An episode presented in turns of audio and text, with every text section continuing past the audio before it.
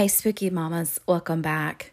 Today we are discussing the unsolved disappearance of Liliana Moreno and her daughter Daniela.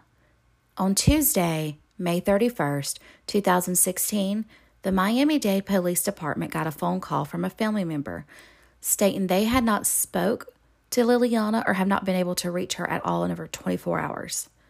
This was alarming to Liliana's family because they spoke daily and a majority of her family members lived in Colombia, so communication was key. She spoke with her mom and sisters every day, either by text, call, or social media. So the officers was going to provide a wellness check. They arrived at her apartment complex and the door was locked, but no one would answer. They were able to get the door unlocked, and once they arrived in the apartment, they seen everything they needed to. Liliana's purse, wallet, driver's license, all of her cash, debit cards, and her passport was there inside the apartment. There was food sitting on the stove, and Liliana's car was actually still in the parking lot of the complex. There were no signs of a struggle, but the scene probably led investigators to suspect foul play. Since there was no signs of a struggle and all of her personal belongings were left, it's believed they both left in a hurry. And after contacting Daniela's school, they also learned that she hadn't been in school for almost a week. So, right away, family and authorities had one person in mind Daniela's father, Gustavo Alfonso Castano.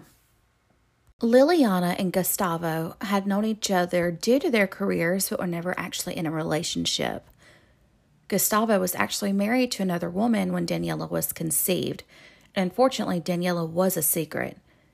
Now, Daniela at this time in 2016 was nine years old, and he had just entered her life. Unfortunately, him and Liliana had a rocky relationship when it came to co parenting, according to her family. But he says otherwise. He says they were cordial when it came to co parenting Daniela. Now, when the investigators questioned Gustavo, he says he's seen them on Monday, May 30th, he stated he went to their apartment at 11 a.m. to see Daniela. He said Liliana was cooking when he arrived, and he declined food that she offered him. He then asked did they want to go with him to Home Depot, and they said sure.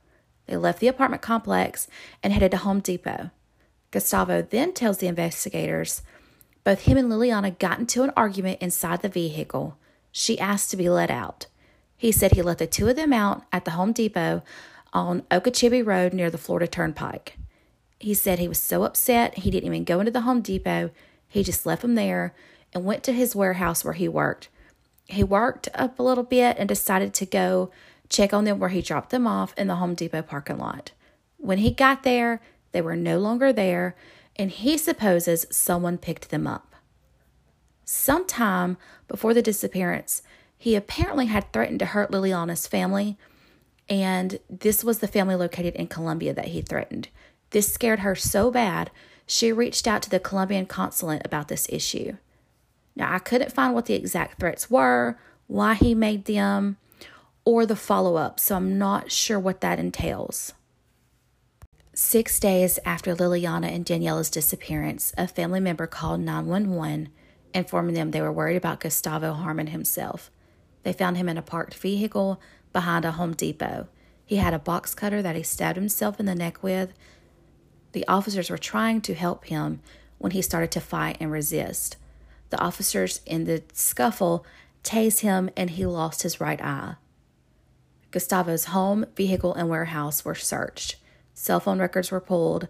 They searched in dumpsters and they dived with sonars searching the glades and the Okeechobee River. The border was even checked to make sure they didn't travel out of country to Colombia to be with family. Nothing has turned up, unfortunately, in any of these searches, and Gustavo has adamantly denied having anything to do with Liliana or Daniela's disappearance. There's no evidence, nothing tying him as of yet, for them to even arrest him. Liliana's family is still looking for her and Daniela.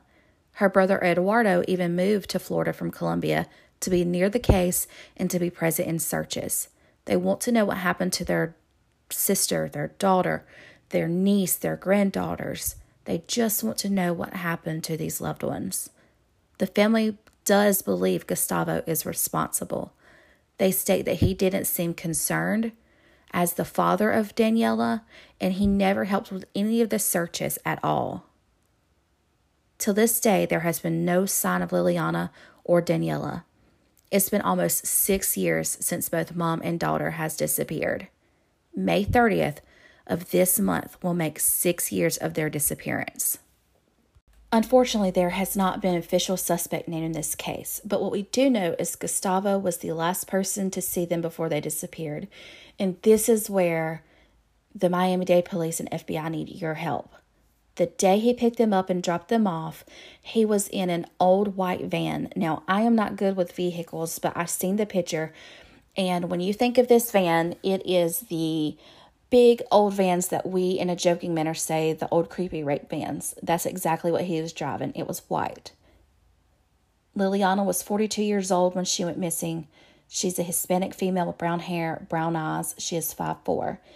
And in my research, there was conflicting ages for Daniela. It would say she's eight, it would say she's nine. So at the time, Daniela was either eight or nine when she went missing, and she was four foot, brown eyes, brown hair. Today, she would be either 14 or 15, and I will include an age progressed picture that was done on her. There is a $25,000 reward um, by the FBI for any tips that lead to their whereabouts. You can contact them at 1 800 CALL FBI or you can contact the Miami Dade Police Department at 305 476 5423. You can remain anonymous. If you enjoyed today's episode, please rate me on Apple or anywhere else you listen to your podcast. You can also follow me on Instagram, Twitter, and TikTok at Spooky Mama Podcast. And if nothing else, you can always share to your friends and word of mouth. I hope you have a wonderful week and a spooky ass Monday. Stay spooky, babies.